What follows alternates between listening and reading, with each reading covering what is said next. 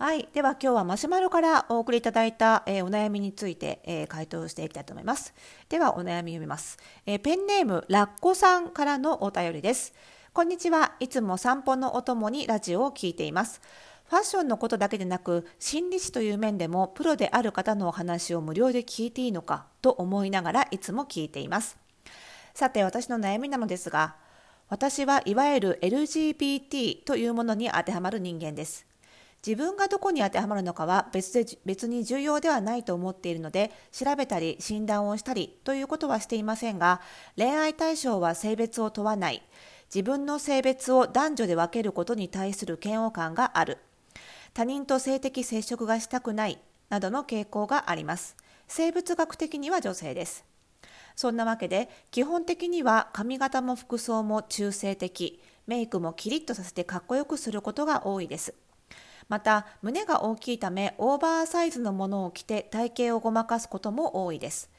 しかし顔つきや体型からして実際は甘めのメイクが似合ったり体の凹凸がわかる服装タイトめの服やスカートの方がおそらく似合うのではないかなと思っています。実際時々ウィッグをかぶったり女性らしい服装をするとさほど違和感もなくむしろ似合っているなと思います。好きではないので1年に1回ぐらいしかしませんが。このところ自分が女性であるということが以前より嫌になってきており性別がわからないようなファッションをするにはどうしたらいいかを悩んでいます。胸を潰すように晒しなどをして凹凸を目立たないようにするしかないのでしょうか。自分の中でもまだ考えをまとめている最中であることもあり分かりにくい文章となってしまいましたがもしよろしければ何らかご回答いただけると嬉しいです。これからもラジオを楽しみにしています。ということで、えー、ラッコさん、ありがとうございます、お便り。今日はね、ちょっとこの内容について、うーん、なんだね、考え方のヒントというか、こういう切り口で考えてみたらどうかなという提案というかね、あの、もお話ししていければというふうに思っています。それでは、スタートです。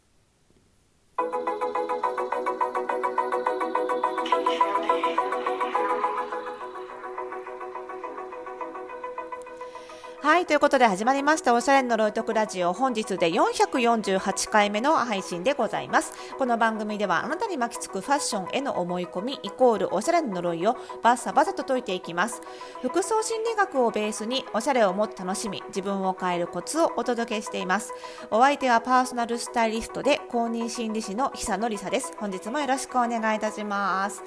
さあ今日はねあのお買い物動向また行ってましてねあの最近は、えーと、コロナ禍でねしばらく出かけなかったっていう人がちょっとそろそろねお出かけが増えてきたりみたいなことが多いので結構ねお久しぶりですのお客様が多くてあの今日もねかなり久々なお客様にお会いできていろいろ近況もお伺いできてなんかこのスタイリングって仕事って洋服ってその生活に密着するのでやっぱり生活環境を差し支えない範囲ではあるんですけどできるだけ詳しくお伺いするようにしているので結構ねあのお子さんがいくつだとかねあのご家族どういう方がいらっしゃるとかどういう仕事をしてるとか結構全部あの聞いて進めていくのですごくやっぱり距離が近くなるんですよね。だから久々に会うとあれどうでしたみたいな お話とか結構盛り上がってはい楽しいお時間をいただきましてねありがたいことですよね。はいということでね今日はラッコさんからの、えー、お便りですねありがとうございます。まあこれはねあのなんだろうなファッションのまあたまたまラッコさんはいわゆる LGBT に当てはまるっていうことなだけであってまあファッションのお悩みじゃないですかファッションの方向性が決まんないよっていうお悩みだと思うんですけどでそのファッションのゴールとか方向性を決めるのは結局着る本ご本人だと思うんですよね。その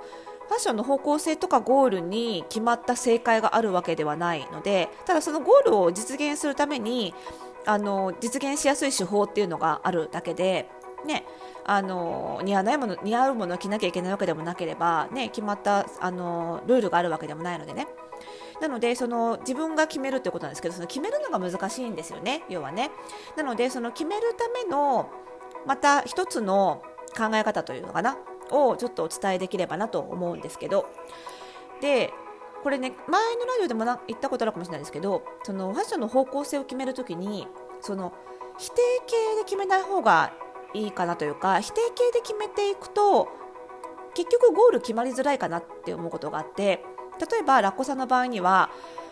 女性らしく見せたくない性別を出したくない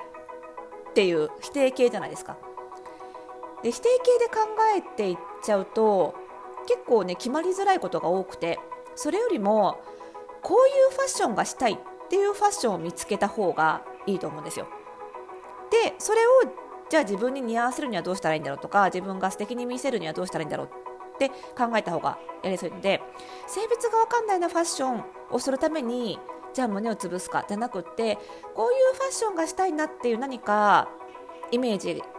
を見つけた方がいいんじゃないかなと思うんですよね。でこういうファッションがしたいって見つけるファッションは絶対今のラッコさんだと当然ですが女性らしいファッションは選ばないはずですが、まあ、性別分かんないよなっていうことなので別に男性からでも女性からでもあの中性的な方からでもねいろんな方を見てそれぞれのいいところをパクってもいいしパクるっていうか誰か あのインスパイアなんていうのもいただいてもいいわけですね、うん、だと思うんですよねで、まあ、なんでその否定形でねファッションを考えない方がいいとお話ししたかというとまるしないようにって性別が分かんないように例えば考えてる間中その間中ずっと自分の女性性っていうのに結果向き合ってることになっちゃってるんですよ。嫌なのに。そのまるしたくないって思ってる間中嫌なことにフォーカスしちゃってることになるのでこれ考えれば考えるほど気持ちが落ち込んじゃうんですよ。で結構ね私ファッションの方向性決めるのって自分が何であるかを考える作業なのでかなり大変なことなんです実はね。だから私がお手伝いしなきゃいけないぐらいなこともあるんですけどプロがねプロの手が必要になることがあるぐらい本当に大変なことなのでエネルギーいるんですよ。その時にまるしないように。例えばこれは別に性別だけじゃなくってたくさんいらっしゃいますよ。足が自分はね足が太いと思ってて足が嫌いだから足を出したくない足を出したくないファッション出さなくていいファッションなんかないかなって思ってると結局それ考えてる間中足のことにフォーカスしてる。ね、お腹が出てるからお腹隠したいお腹をカバーできるファッションずっとお腹にフォーカスしてる。これね疲れちゃうんですよね。どんどん考えたくなくなっちゃうんですよ。そうじゃなくってあのこういうファッションがいいなっていう方が考えるの楽ですよね、うん、であとはもう一つあって意外とね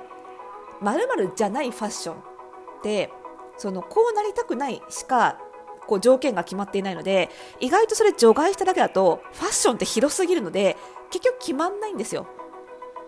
なので決まらないから余計に考える時間が長くなってで余計にね嫌なことにフォーカスしちゃうっていうこの悪循環になっちゃうのでなのでねあのラッコさんの場合には男性女性関係なく幅広くいろんな洋服着こなしを見てみて今いい時代ですよ。インターネット叩けばさ叩くって言わないか。叩けばさあのねインスタだってなんだって日本だって世界中なねあの画像が見れますよ。なのでそれを本当に性別関係ないわけだから関係なくいろんなものを見てでほらピンタレストみたいなさあのインターネットのサービスで気になる画像をこう集められるねサービスなんかもあるのでそこでその女性らしく見せたくないじゃなくって私らしいファッションって何だろうとか私が着たいファッションみたいな感覚で直感的に集めていくとそれがバーッとその画像が一覧で並んだ時になんか共通性が見えてくるはずなんですよ。そこから取り入れていく。でそれを着る時にあこれをこの服を着るのに胸を潰した方が綺麗に見えると思うならそうすればいいし。だって男性だって結構鍛えてる人胸ありますからね。そう考えると意外とメンズライクなというか、うん、そういう男性が着るようなかっちりした仕立てのスーツを着れば結構気にならなくなるものかもしれないし分かんないんですよね。それはファッションに合わせて自分の好きなファッションに合わせてアレンジしていけばいいなと思うんですよね。で好きなファッションを着るためにやるんだと思った方が胸が嫌だから潰すんだと思ってやるよりもちょっと気分変わりません？でなんか前向きな気持ちでできる気がするんですよね。であのなので着たい服の画像をぜひ集めてみてください。でその時にね一つお願いがあってこんな服似合わないからやめとこうっていうような制限は一切設けない。それが大事。なんでかっていうと似合わない服なんかないから。何でも絶対似合うのでそれは私が言うんだから間違いないんですよ。もう絶対何でも似合うのでそこで制限設けちゃうと余計おかしなことになってしまうので制限設けない。あこんな服着たいなこれがいいなかっこいいなっていうワクワクするのだけを集める。それで同じようなもの着たけど似合わないって思ったらその時もう一回メールください。そしたらあのそのねあの似合わない内容とかなんかしっくりこない理由とか一緒に考えますので。ね。なのでその似合う似合わないとか考えず男性女性とか考えず今のラッコさんらしいファッション、ね、今のラッコさんは性別から解き放たれてるわけじゃないですか。だからそういうそういうこと関係なく世界中の人の着こなしから今のラッコさんの気分に近いものを選ぶ、ね、それでファッションの方向性が決まる過程で実は自分らしいってなんだろうってさっき言ったようにね向き合ってそれが見つかることもある。まあ、性別がどうとかじゃなくってもしかしたらねあこんな風な素敵なファッションしたいって思う人が意外と女性かもしれないですけど、まあ、それは別にいいですよね。性別関係ない。性別関係なくラッコさんという人間がこういう人間になりたいっていうのが見つかることが私は大事だと思うんですよね。それが見つかるとなんか本当の意味で性別どうでもよくなるっていうか解放されることもあるんじゃないかなっていう気がするんですよね。だからぜひ否定形ではなくてこう自分がワクワクするようなこうなりたいっていう方向性でぜひファッションを探してみてください。またね決まったりそれの過程に悩んだりしたらねぜひメッセージ送ってください。楽しみにしています。ということでねえーと皆さんからのお悩みご質問まだまだお待ちしております。番組概要欄にありますマシュマロからお送りください。あとはねあの SNS もやってますので、えーと、Twitter とかインスタとかでねハッシュタグ、えー、おしゃれの呪いとくラジオで、えー、つぶやいていただいてもねあのそちらで確認しますので、えー、お気軽にやりやすい方法で送っていただければ嬉しいです。そしてこの番組の更新情報は各ポッドキャストサービスでは登録をするとラジオトークではフォローすると受け取ることができます。ぜひぜひ登録フォローの方よろしくお願いいたします。それではまた次回の配信でお会いしましょう。おやすみなさい。